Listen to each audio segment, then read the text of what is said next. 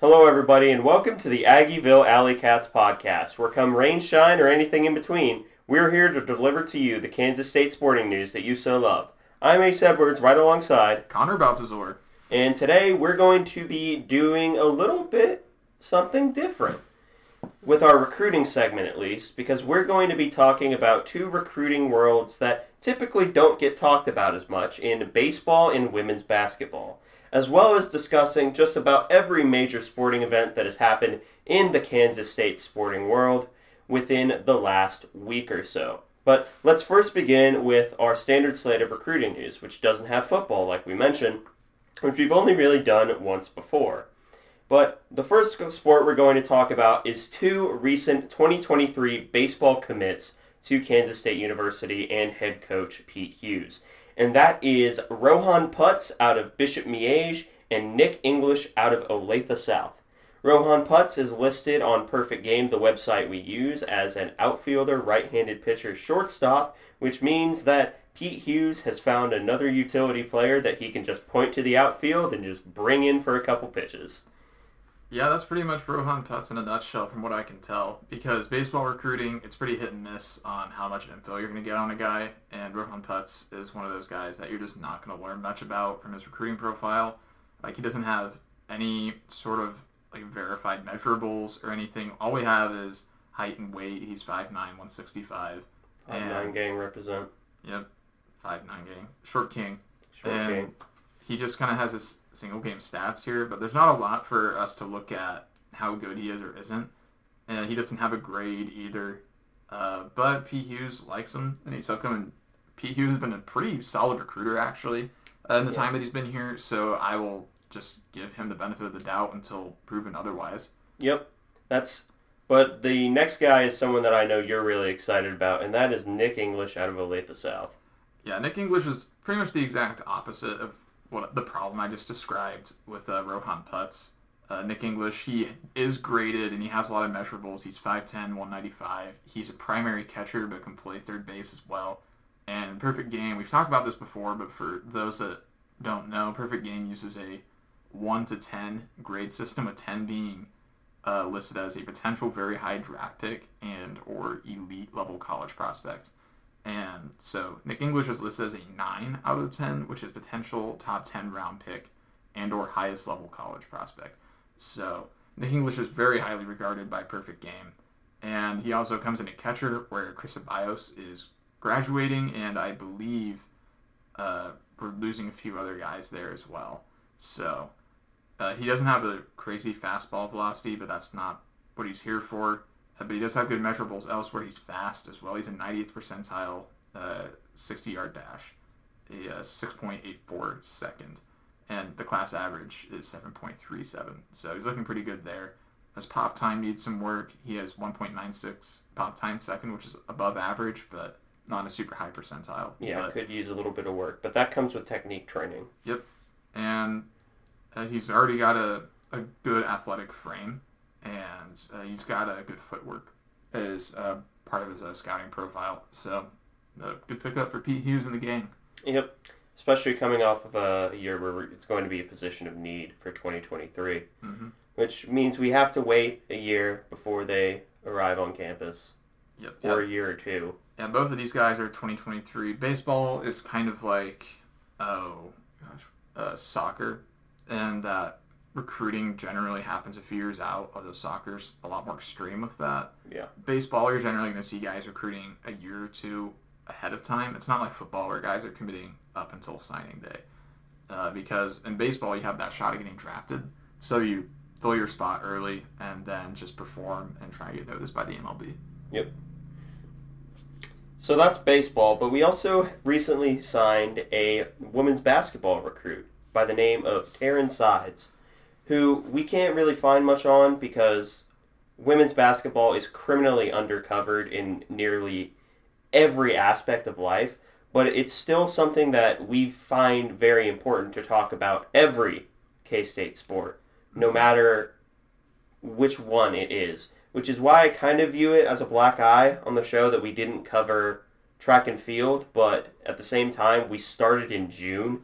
Yeah, that did not leave us much time. To cover a lot of those additional spring sports. But yeah, women's basketball picked up a commitment uh, from Phillipsburg, Kansas, so an in-state prospect, Taryn Sides. Uh, she's a guard of five six, and that's pretty much all that we know about her. Like we're, I was looking for film. Uh, the few women's basketball recruiting sites that exist either didn't have her or didn't have any film on her. But I, I feel, I'm not too worried anyway because Jeff Mittie, if there's anything that he's done in his time at K State, he's been a pretty good recruiter. Uh, he's generally gotten high level recruits like 2022. Uh, Jalen Glenn is a, a four star commit, but so I'm not too worried about his ability to locate talent. And so I figure if he's taking a uh, in-state prospect this early, even if they don't have much film out there, I'd imagine they're probably doing something right. Yep, that's 100% my take on it as well. So moving on from the recruiting news, we have the first recap section of the Aggieville Alley Cats, and that is covering women's soccer and women's volleyball. Let's first start off with women's soccer. Women's soccer has played twice so far. I believe one was an exhibition, or, or maybe both were official games. Yeah, they were, they were both official. Never mind. They were both official. The first game was an 0-2 loss to Weber State in the home opener.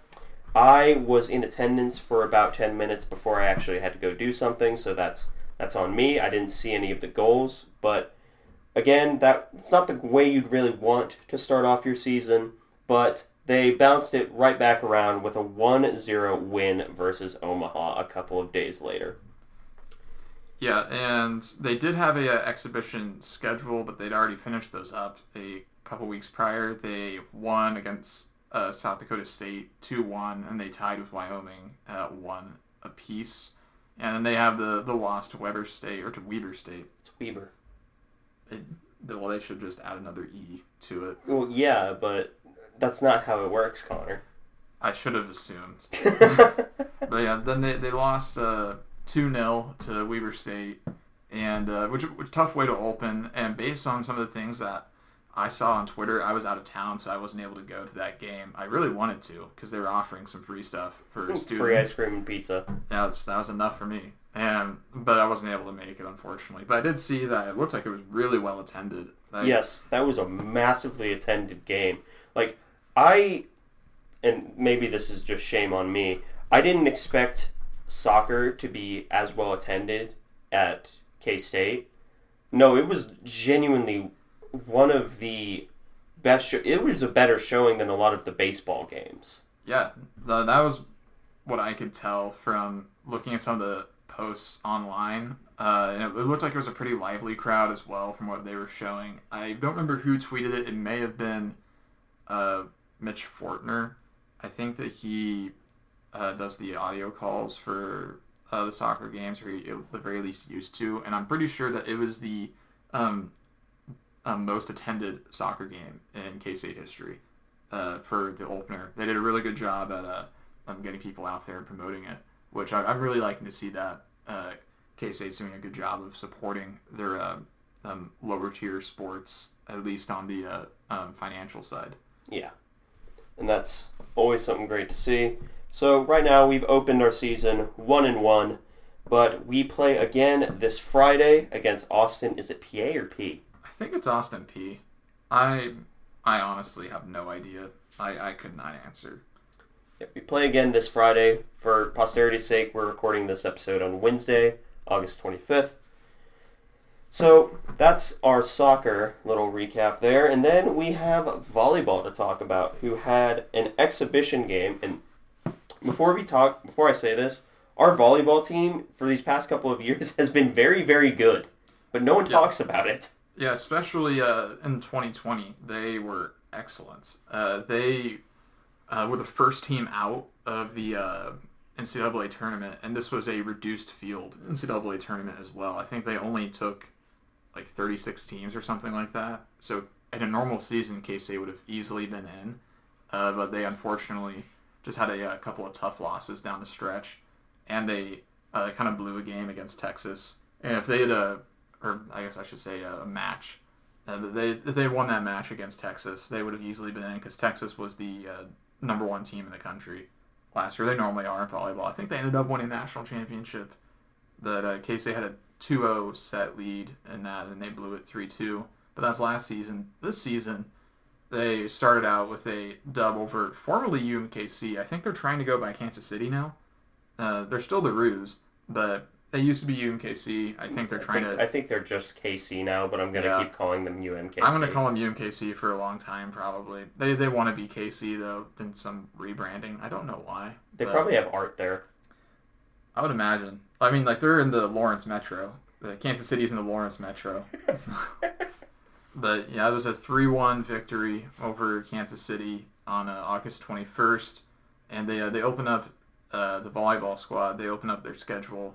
Uh, the Husker Invitational. They'll play uh, Colgate and Tulsa on a Friday. That's the 27th, and then they'll uh, again play uh, that Saturday on August 28th at Nebraska because this is the Invitational um, in Lincoln. Yep. So big things to look forward to, even aside from K State football. And if you're a student or just someone living in Manhattan, please go sure, please be sure to go out and support these sports because they're criminally underwatched, criminally undercovered, and in the case of K State volleyball, I believe the stat was at the KU game we were the only school in like 20 or 30 years that had a top 20 ranked volleyball and football program at the same time. I'm remembering them showing that on the the jumbotron at the stadium. I think you're right. I think I remember seeing that. And uh, obviously, the football team may have trailed off a little bit after that. I mean, who knows? Well, yeah, yeah, maybe. Who's to say? But the volleyball team continued their high level performance, so keep an eye out for them this year if they, because they bring back almost everybody from their team last year. Because I think pretty much the whole starting lineup was uh, freshmen and sophomores, so they've got a lot of young talent on that squad uh, going forward. And then also for students, if you have a student ID, which you should, if you're a student, it's it's free. I don't know how you avoid Yeah. doing it. Yeah, it's free to get into uh, to get into those games. Yeah, the only thing that's not free with your student ID is men's basketball and football. Yeah, and that, that's what the ICAP pass is for. But anything else, women's basketball, volleyball, baseball, soccer, uh, I guess you could probably get into tennis. I guess if you want. I think te- I don't even think they charge for tennis just because I think of where it's at. I think you're probably right. It's kind of an inconvenient spot, but Anyway, anywho, yeah, maybe if y'all show up, obviously show up for the game, but you might see either of us there as well. So that that wraps up the recruiting and recap segments of today's show. Now let's talk about K-State football, which is what this podcast was originally started on the back of. But we're not going to be talking about the on the field product first. We're going to be talking about the in the stadium product first, which is the improvements. You can may or may not put those in quotation marks depending on your perspective. To I'll call them additions to the stadium experience at Bill Snyder Family Stadium. So these include things such as beer gardens, a new playground, and expanded concessions. So let's just go from the top to the bottom of the email that we received. I'll start off. Well, you can start off with the first one because I don't drink. uh, well, I, I believe the first one. I'm still looking for the list. It's uh, the uh, the beer garden. Yeah, that's exactly what I I was gonna guess that. Uh, but they're getting uh, three beer gardens, including the new PowerCat porch, which I believe that's in the Shamrock Zone. Yes, it is. And then they're bringing back the south tailgate terrace and then a north tailgate terrace.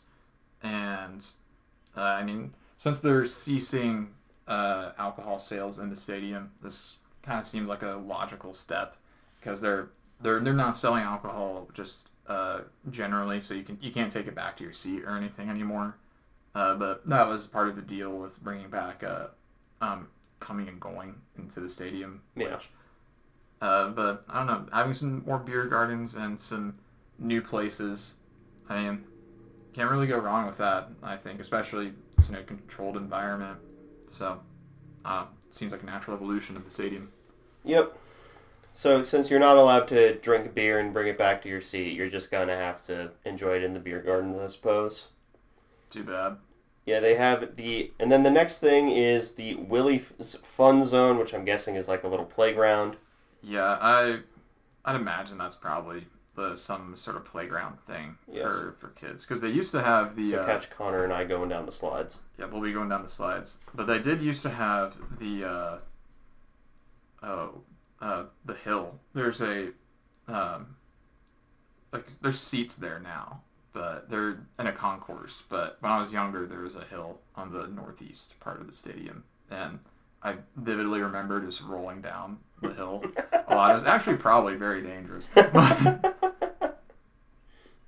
Yeah, but then the the part that Connor and I got the most enjoyment out of, or at least I got the most enjoyment out of, was the expanded concessions, which included things such as we'll save our favorite entry for last.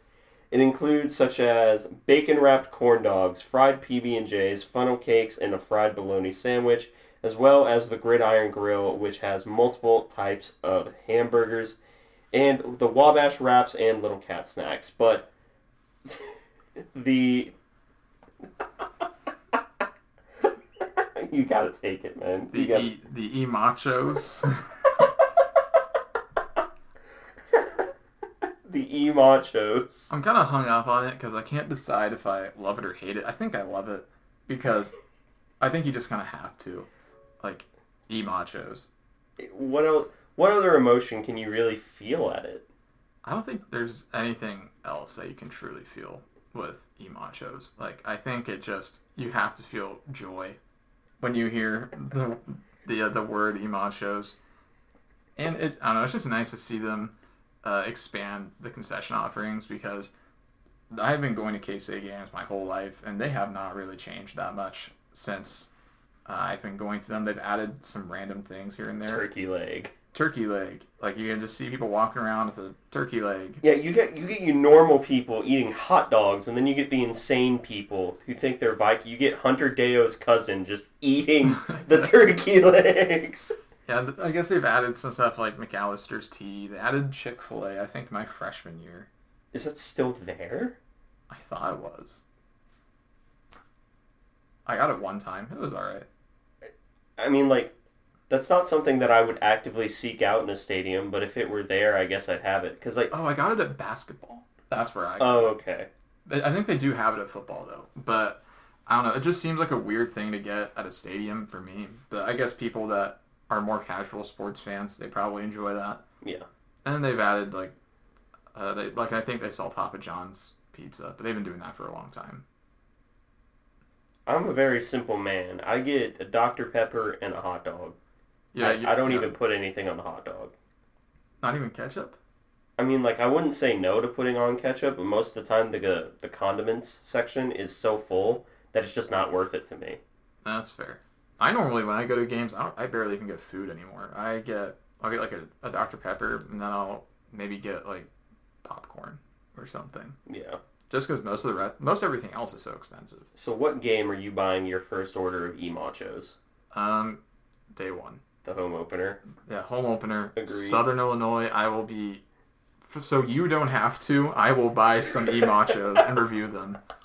So maybe you want to afterwards because they're gonna they're obviously gonna be delicious. Oh yeah, like they, they should be great. I it says various types of meats you can get on them, so I'm assuming that's like chicken and steak and Chicken. stuff like that. I imagine just like pork, chicken, maybe? beef, and por- pork. Pulled pork would be really good on those, I think, in my mind at least. in my in my mind's eye. But outside of concessions, sorry, we're we're two large men. We get caught on concessions. I think it sounds really good. It Gridiron. Grill, various types of burgers. I saw a picture of one. It was uh, bacon and mac and cheese. Okay, that kind of looked nasty to me. I, I think it'd actually be really good. They have a similar burger at JP's in the Union, and it's actually really good. Okay, It's surprising. I, I was very skeptical before I ate it, but it's pretty good. all right.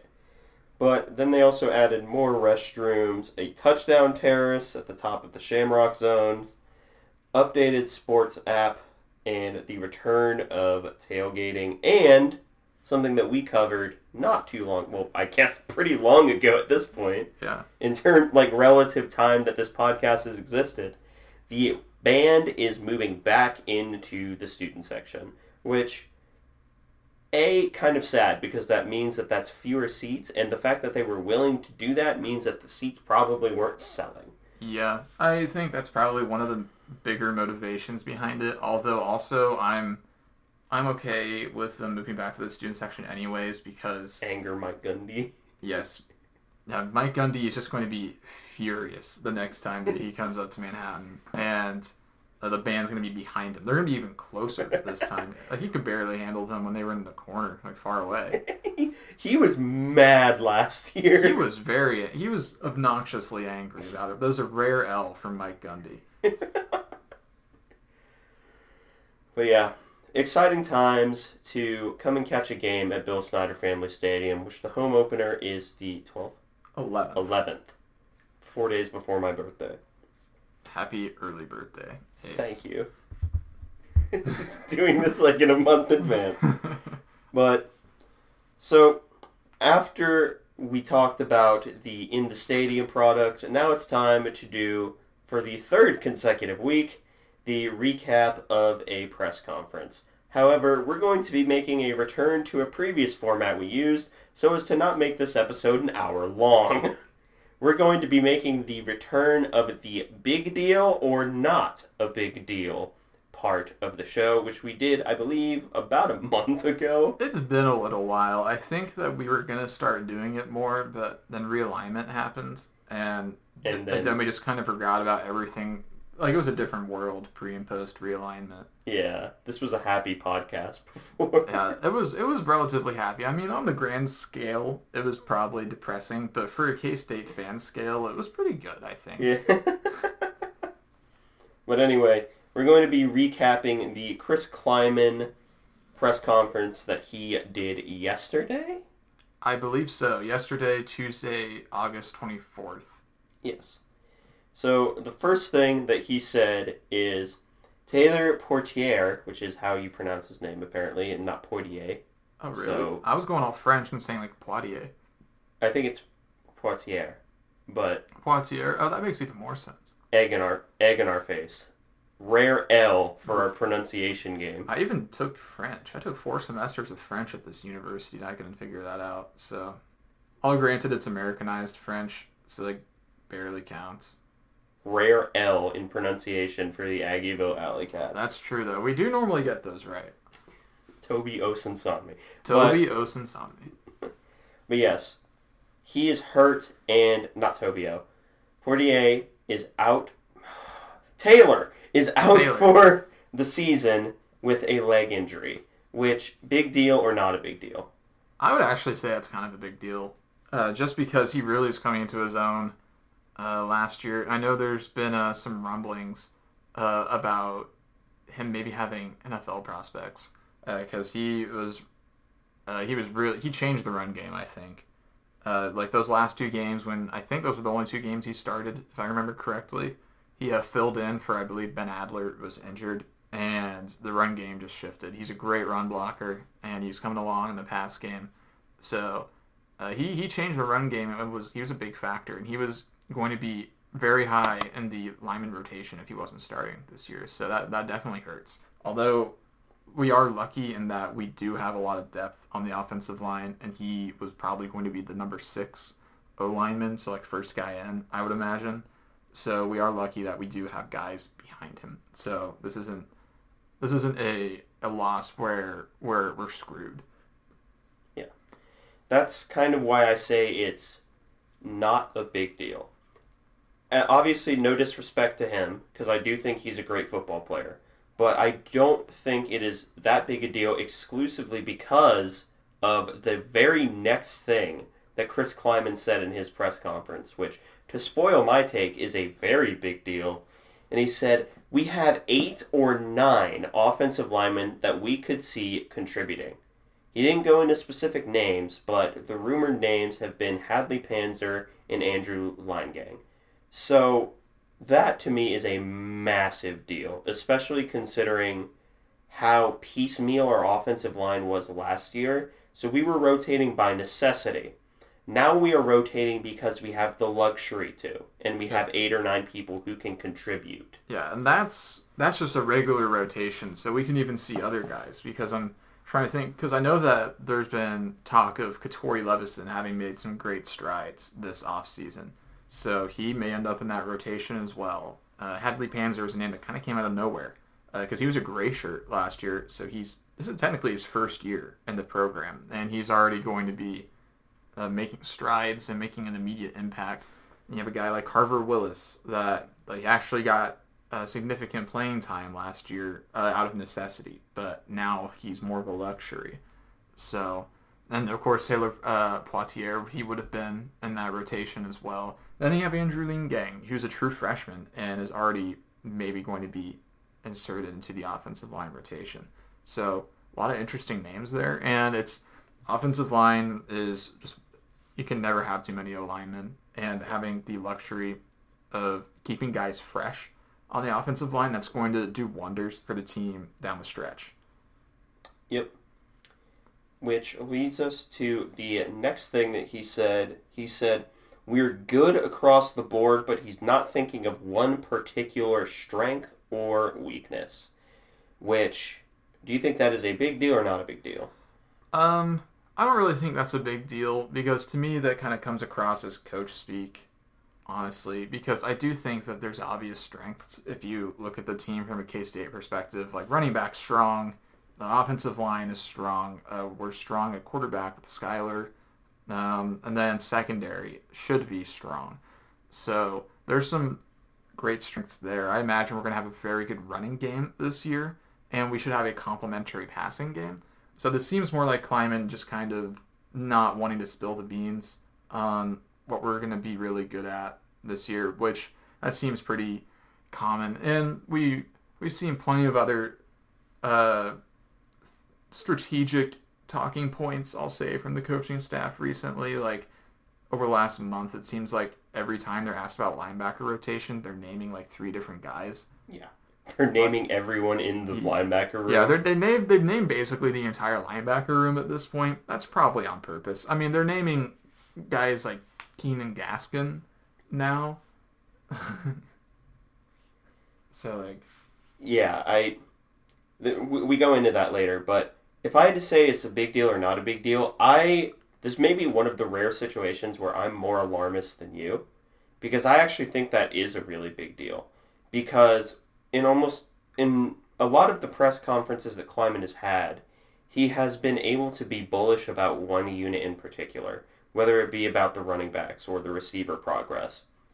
But I think that while it is possible that he's just kind of concealing what he has and saying that, oh, we don't have any particular strength, but we're good at everything, I, I acknowledge that possibility, but I also acknowledge the possibility that he isn't he isn't not confident but he doesn't see one group taking over and being able to win games on their own, which sometimes in a game you need.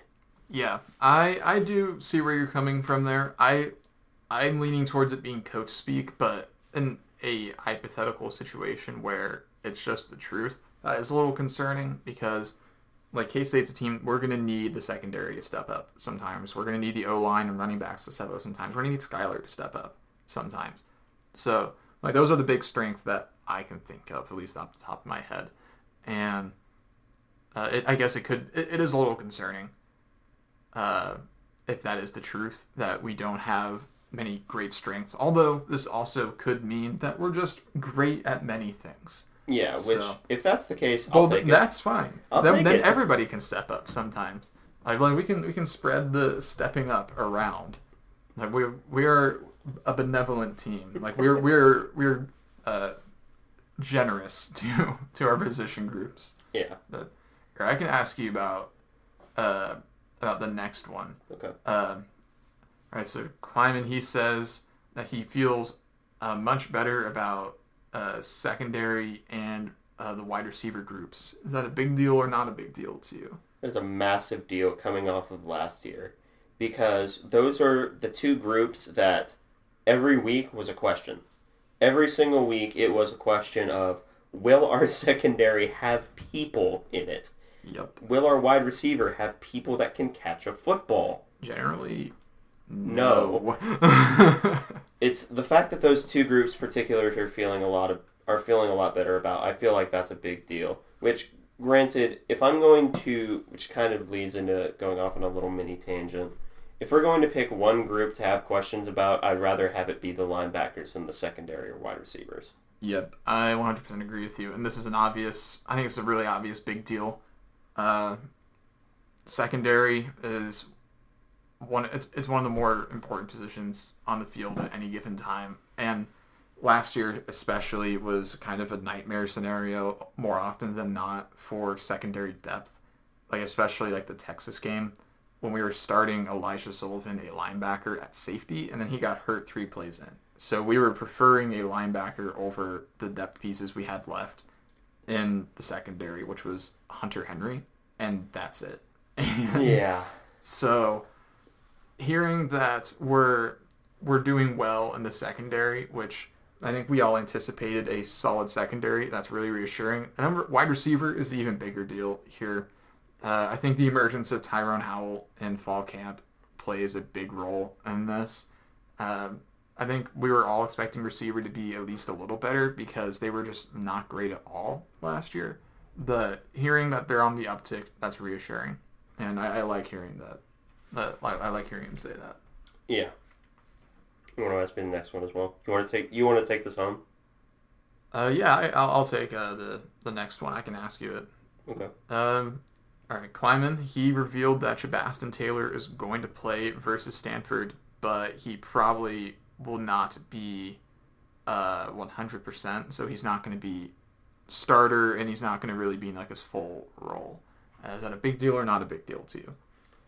I'm leaning towards that being not a big deal because that's kind of what we already expected. We kind of already expected that Chabastin Taylor was going to be someone who would play not all 60 offensive snaps. He may play 20 or 30 just coming off of that injury. Plus, I'm more confident in our receiver room this year than I am last year.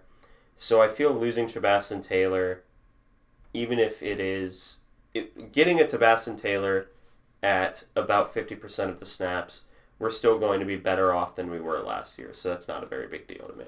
That's how I feel as well. Um, if you you'd asked me this a month ago, I would say it was a big deal uh, because we didn't know uh, just um, how transformative Tyrone Howell was going to be for the receiver room. But he's mossing people already, and he's been here for like a month.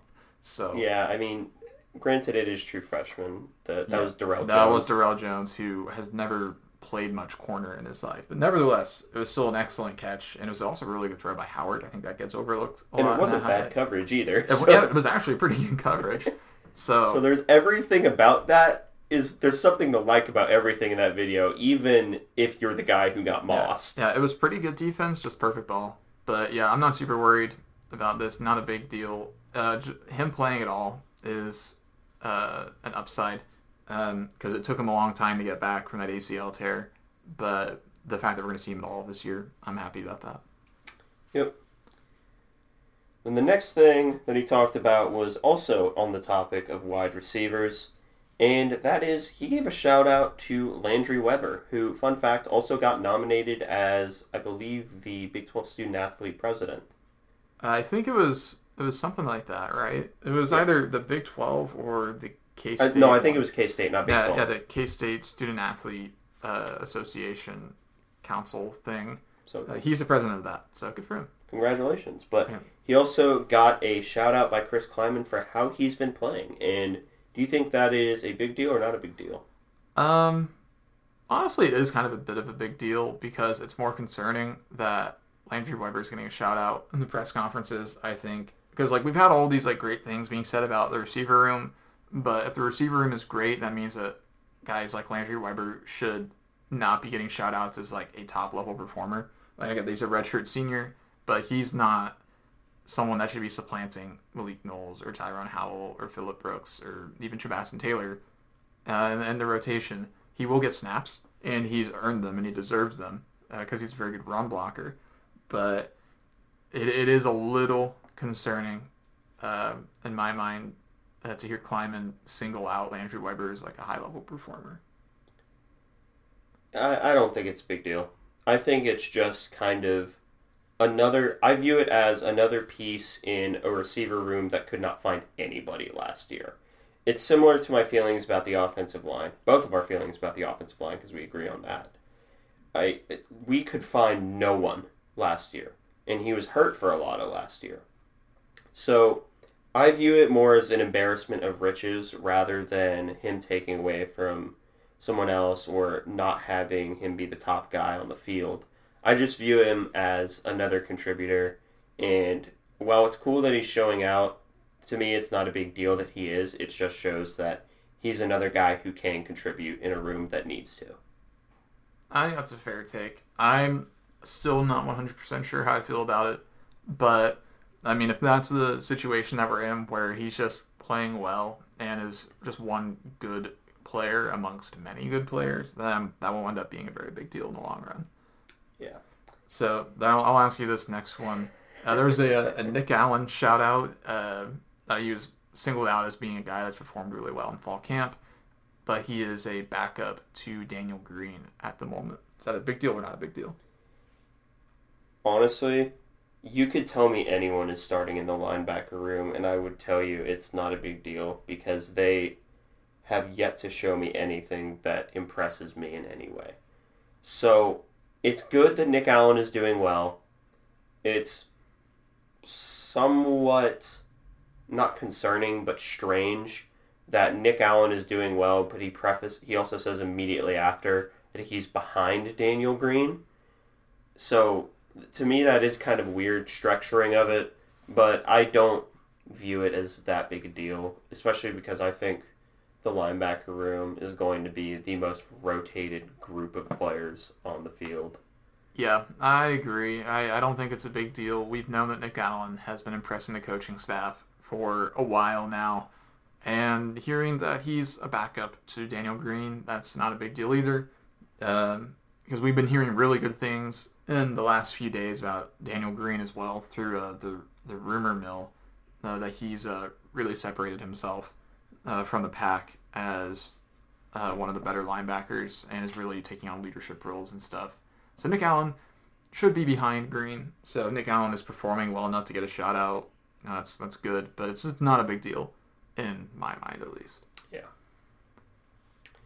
Then we have the other linebacker spot in which Klieman said that there will be a rotation of three players Keenan Gaskin, Eric Munoz, and Austin Moore.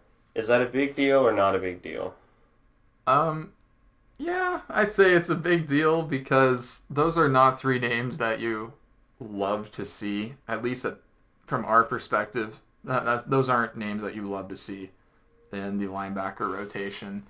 Uh, any of them, really, because I believe two of them are walk ons and one of them's a former walk on that just transferred here in Eric Munoz. Um, the few things I have heard about this group is that Eric Munoz is great in the in the uh, uh, the uh, the weight room. Uh, Austin Moore, I haven't heard much about at all. Keenan Gaskin, I've heard he's very very fast, and that's good. Plus and, athlete at linebacker. You know who's missing from that list that scares me? Hmm. Wayne Jones. Wayne Jones. I did remember reading from a different press conference that Wayne Jones and Hennington are the one and two at a uh, um, sort of hybrid nickel spot that they're wanting to run. But it, it, was a little, they were a little bit coy on the details, but Wayne Jones was mentioned as a guy that they have at a very specific position that he really excels at. And it kind of sounded like they didn't want to talk about it much more. So I'm not going to talk about it much more either. Yeah, that's fair.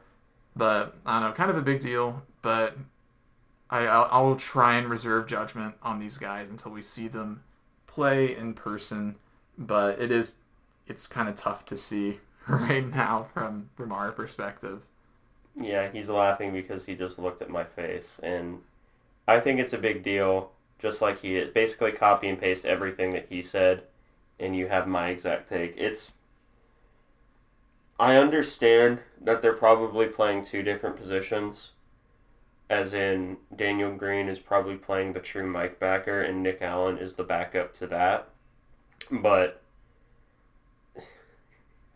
I, it is not vaguely disconcerting. It is genuinely disconcerting that those are the names that pop up for that other backer spot.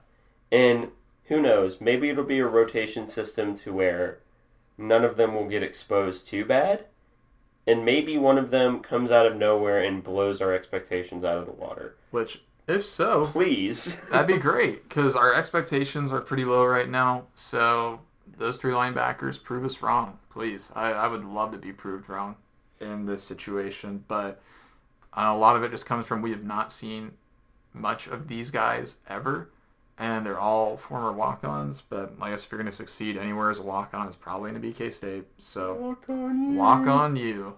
We really need to get rid of that nickname. You- We really do. I don't think it's really helping us. We got No. well after this podcast. They got rid of the middle of nowhere Kansas billboard, so Oh well, excellent. maybe we manifest that into existence as well. Yeah. So, so yeah, we can just manifest that. That that'll work. It hasn't worked in a lot of other things though, but baby steps. Baby steps. And something that I think will be really interesting to note for the future of K State football is something that Chris Klieman himself talked about, and he said that roster distribution will be a difficult topic for all coaches in the future. And what he specifically said would it would be in terms of monitoring eligibility and gauging how much that eligibility will be how you're in the recruiting market. You think that is a big deal or not a big deal?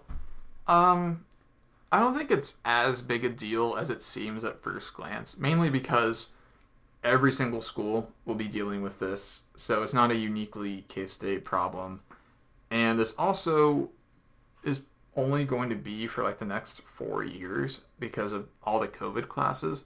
So once we make our way through the COVID classes, roster distribution will be a lot more simple. And so for now, I'm not super worried about roster distribution from that perspective, especially because that's just kind of the way college football is going. Uh, heavy on transfers.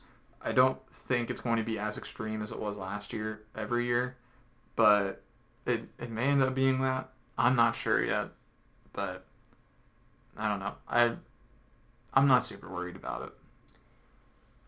I think I'm concerned about it, but I'm not going to call it a big deal. And the reason why I'm concerned about it is because I know how strange roster distribution can get. And especially if we're going to lean into the transfer portal as much as we've said we had, that predictability and knowing where we need to get people will be huge. So the example he gave is some people who are eligibility wise juniors are actually seniors, so we need to know when we figure them out. If they make a decision at the last minute that they're going to leave for the draft or just not play football anymore, we're left scrambling to replace that. Like I'm looking at in particular, say something atrocious happens at wide receiver and we Malik Knowles decides to go into the draft. What's our plan other than Tyrone Howell? But that's the thing is we don't really have one immediately, so we'd have to sell. Scramble. Yeah, we'd have to sell on a transfer, pretty much. Uh, that you're gonna get immediate playing time, pretty much. Because, I mean, who would have left? Just like Howell, Brooks, and uh, um, Garcia, Garber, uh, Travis, Hawkins. Yeah, but we'd still need that alpha number one receiver. Yep. Tyrone. Howell. Fair. But yeah, I, I'm not concerned enough to make it a big deal, but it's more something that I'm going to watch. Okay, I'll, I'll go ahead and ask you this next one. Uh, Klieman mentioned that Russ Yeast is playing really well. Big deal? Not big deal. I'd say it's a big deal because specifically the context of the question was that he was going to be rotating in and out with Jahron McPherson. So he, he said that Jahron doesn't need to be the type of guy that plays 70 snaps a game on defense anymore, which given how Jahron McPherson was one of the few bright spots on our defense last year, to hear that we're in a situation to where we can take him out not because he's hurt, but because we have options who can give him a rest. I would say that's a big deal, especially with an incoming transfer who we want all of our incoming transfers to contribute immediately. Yeah, I I would say that it's a, a big deal as well. Mainly because I I do recall that early on in a uh, spring training for uh, or in a spring practice for uh, for K State, I remember there being some rumblings that Russ Yeast wasn't living up to expectations, and they were kind of concerned about his ability to play. But hearing that he's been doing really well recently, I mean that's that's excellent because we need the secondary depth because we're I'd say pretty solidly too deep at about every position, but that's about where it stops. Yeah. And having two deep at every position is excellent, and we have that great just uh, great talent at two deep, but not much beyond that. So we need guys like Russ to really perform at a high level, and also uh, hearing that he's gonna be able to give uh, uh, Jerome McPherson uh, some rest here and there, and that's gonna be excellent. Yep.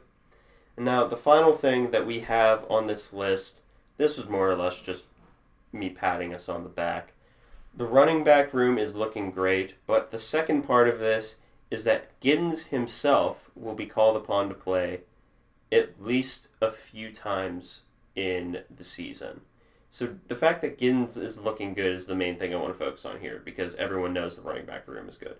Giddens being able to contribute his freshman year, big deal or not a big deal? That's absolutely a big deal because it seems like we're reaching the point where almost the entire running back room is able to contribute, and that's just absolutely excellent for uh, keeping guys healthy. Because I mean, we already knew Deuce that's going to be great. It all starts with Deuce, like yeah, you said. Yeah, and then we've been hearing great things about Joe Ervin and Jacardia Wright, and then that, that's three guys that you can rotate, which I feel comfortable with. But adding in a fourth guy in Giddens and and a true freshman at that, that just went completely under the radar. I mean, not a soul on earth was recruiting this guy, with the exception of Taylor Bratt, for some reason. And apparently, it was a good reason. Yeah, apparently, it was a great reason for for us. And now we have him here, and he's already ready to make an early impact. So that's going to be excellent because even if he can just take three or four carries a game, if that, that will be absolutely massive for the running back room and just keeping guys fresh and letting them do other things with different guys. So I, I love it. And I think it's a big deal, not only for the football team, but also for us, because I'm pretty sure we were among the first people to say, hey, look out for DJ Giddens after the practice because uh, he was on the side that I was watching, and he was blowing all of the other running backs out of the water with how well he was playing. Yeah, I think that we we were probably among the first people to get on the Giddens hype train. I will admit it got here a little faster than I thought it would. Yeah, we, we, we really thought that that was going to be like our sleepers, like, yo, remember this guy? We were the first one to believe in him. It's like, nah, it's been a month. yeah, it's been a month since we talked about him, and now he's already going to be a rotational guy at running back, it's sounding like. So I, I, I, guess we're patting ourselves on the back here a little bit. Yeah, we're going to break our arms patting ourselves on the back. but, yeah, and uh, I'm just happy to see uh, the coaching staff able to identify a guy just that's kind of flying under the radar on the recruiting trail that they're able to just go and, and from their own backyard. Uh, nonetheless, he's from Junction City, so just excellent, excellent recruiting by uh, the staff. Yep. So that pretty well wraps up the major takeaways that I at least took from the press conference. Do you have any that come to your mind? Um, no, I don't think so. Um, other than I guess this press conference it took place in the Shamrock Zone, and uh, some media guys were posting various new concession things that they had out for them to try, such uh, as that mac and cheese, bacon.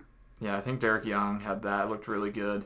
Um, I saw someone else post some of the e-nachos, but then there was John Kurtz posted a different type of nachos. It was the kitchen sink nachos, and they looked kind of bad. and I also saw someone post a picture of one of the bacon wrapped uh, corn dogs. I'm not a huge corn dog guy. Other when they're other when they're 50 cents at Sonic. Like, I mean, that's kind of an unbeatable. That's an unbeatable deal. You kind of have to do it. That's true though. But yeah, shout out to members of the K State media like John Kurtz, Derek Young.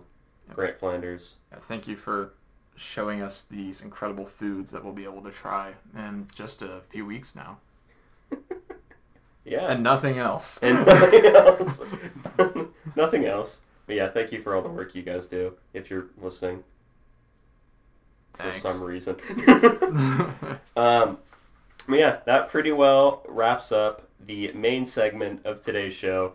And now we're going to be talking about what I think has probably become one of the most popular among people that I've talked about, talked to about the podcast, the wacky segment of the week. And do you want to? It's a very simple concept this week. Do you want to? Do you want to bring up? yeah. Um, all it is is which college football mascot would win an all-out brawl. So let's establish the ground rules for the brawl before we do anything else, right? So it is quite literally a like a WWE style brawl where every single college football mascot is fighting at once. There is no one-on-ones in this situation. It is everyone fighting each other all at once. No weapons will be allowed which is why the West Virginia Mountaineer will not win. Yep. Spoilers. Yeah, Pistol Pete. Sorry, man. Yeah, it's if, gonna be tough. dude, if it were if weapons were allowed, it would literally just come down to Pistol Pete and the Mountaineer. Yeah, just be a, a, a Gun. it'd be a standoff. It'd be a Mexican standoff between a musket and two pistols. yeah, no weapons except those maybe thrown in by a crowd. So Texas Tech and their tortillas. yeah, Texas Tech could bring tortillas. I don't know how much they'll do, but they'll have them. Yeah, they'll have- Oh, I love the Texas Tech tortilla meme. It's so funny. I just I don't know where it came from. I don't either, but it's really funny. Yeah, so so those are the ground rules. Pretty much no weapons. No And- weapons unless they're thrown in by the crowd. Mhm. So this isn't basketball, so you can't have someone in the crowd throwing in a chair for KU. Yep, that that is unfortunately against the rules. So You can't have them throwing in art pieces either. That's also No. against the rules. and it's gonna be hard to not throw it in because it's everywhere. So so, this is actually a question that I didn't think much about before I wrote this. So, this will actually be one of the rare situations where I will be talking through my logic for each one that comes to my mind. And, you know, I, I really want to say Texas Longhorns because, yeah, I feel like a bull would probably do a lot of damage to a lot of different people. But also, I'm not including Texas because Texas is inevitably going to underperform and disappoint their alumni base, and that includes their mascot. So, um, I want to say for the joke, I want to maybe the West Kentucky Hilltoppers because Red Grimace from McDonald's. I feel like he holds some like eldritch power that no one has figured out yet. So maybe him. Uh, Beavers, no. uh, UCLA Bruins, uh, California Bears, they would stand a decent chance. Colorado Buffaloes. Oh, so I guess that this very quickly becomes a fight of man versus nature. I I have a a pick that I think may wipe out everybody literally. The Tulane Green Wave. Okay, yeah, They- okay. Tulane will just drown everyone. I think. Okay, and we also should have said this in the in the ground rule section of it is the literal interpretation of what their mascot is. It is not the suit of the mascot. It is literally what the mascot is supposed to be. Right. So it's not Willie the Wildcat going out there like No, it is a human abomination. It's- wild. It'd be an actual Wildcat. It'd be like touchdown the Wildcat that they had back in like the fifties. Yeah, it'd literally be that. So. But I don't know, Tulane Green Wave. That's I think that's my pick until I can be convinced otherwise. See, the other option would be the Liberty Flames, but then the wave would wipe out the flames. That's true. So, the only, I guess the only other thing you could maybe say is like the Crimson Tide. I'm not letting I'm not letting Bama take anything. No, yeah, they can't. They can't keep They getting can't, away with they can't keep getting away with this. So no, sorry, Bama, you're disqualified for personal reasons. So You know what? I'm going to go with the Florida Gators because I think the Gators could survive the green wave. I think they can't defeat the Green Wave though. Hmm. Well, I guess this raises an interesting question of if it is a fight or merely a fight for survival. How do you go up against a force of nature? Uh, Build a levee, I guess. Hurry, quick, look up. Are there any college football teams named after levees? Probably not. I would imagine. Like the only ones would be like in the south, like on the coast. I think just because of like hurricanes and stuff. And Tulane is like in New Orleans, I think. So You are really selling me on the Tulane Green Wave of all things being the mascot that wins an all-out brawl. I think it has to be the Tulane Green Wave, at least in FBS, because I can't think of anybody that beats them. I mean, they may not be able to defeat the Gators, but the Gators certainly can't defeat the Green Force Wave. of nature. Yeah, like what are the Gators gonna do? Chomp at the water? Like, good luck. Good luck, pal. Yeah. I'm angry that this is like the actually correct answer. I mean, I wish it wasn't either. It's kind of dumb. But I thought about it and I was like, what's gonna beat the Green Wave? Toledo Rockets? They can just avoid the wave, but no one can beat it. Mm-mm. They can just avoid. I mean, the- I mean, the wave is endless. the wave. It's is- literally the it's the entire like it's all bodies of water on Earth. So the so like Toledo would have to like go nuclear and like dissolve all the water. City of Toledo. Yeah, that's what would happen. So, I- think we can call it here and just say the Tulane Green Wave are your unexpected winners of the mascot brawl. I think I think that's what it has to be. If you have any disagreements with this segment, just on Twitter, you just add us and say we're clearly wrong, but I'm willing to hear arguments because I would much prefer it be literally anyone else than the Tulane Green Wave of all people. But for now, Tulane Green Wave, congratulations. You you will be the last standing mascot. because you're the embodiment of every wave on planet Earth. Yep. Secondary wacky segment of the week. Who wins in a fight? The Tulane Green Wave or Mike Gundy? What an unstoppable force meets an It's an immovable immovable object. The Green Wave is unstoppable. Mike Gundy is immovable. That's a hypothetical that's been asked throughout all of time. And I don't think that we have the uh, facilities to answer that. So there's only one way to do it, and it's to put Mike Gundy in a hurricane. oh, we forgot the Miami hurricane. Oh, Hurricanes. the Miami Hurricane. But they, they just make waves stronger. Hurricanes do. Like storm surges, No. they only get more powerful. They can't be stopped. This is so. The, maybe the I think literally the only possible counter, and I don't think it would work, would be the Tennessee Volunteers just drumming up a lot of volunteers to go build like sandbag levees. And there's not No. enough Tennessee volunteers. No, there's not. Like, I mean, they have hundred thousand. That won't do. That's not going to cut it against the Tulane Green Wave. It's everywhere. Oh. Anyway, that wraps up this week's episode of, Aggie, of the Aggieville Alley Cats podcast. If you want to support the show financially, we have a link in our podcast description on every single platform that you listen to to for, support us financially. Or we'll be releasing merchandise very, very soon. So be sure to look out for that alongside our limited edition t-shirt that will be our original logo, which are which our main t-shirt will not be based off of, but we will have that limited edition one or two week run to prove that you are an original fan of the Aggieville Alley Cats podcast. But most importantly, just thank you guys for listening to two guys just talk about what they're passionate about, which is K State sports. So remember, welcome to the Aggieville Alley Cats podcast. We'll always be here with the Kansas State sporting news that you so love. See you later, Alley Cats.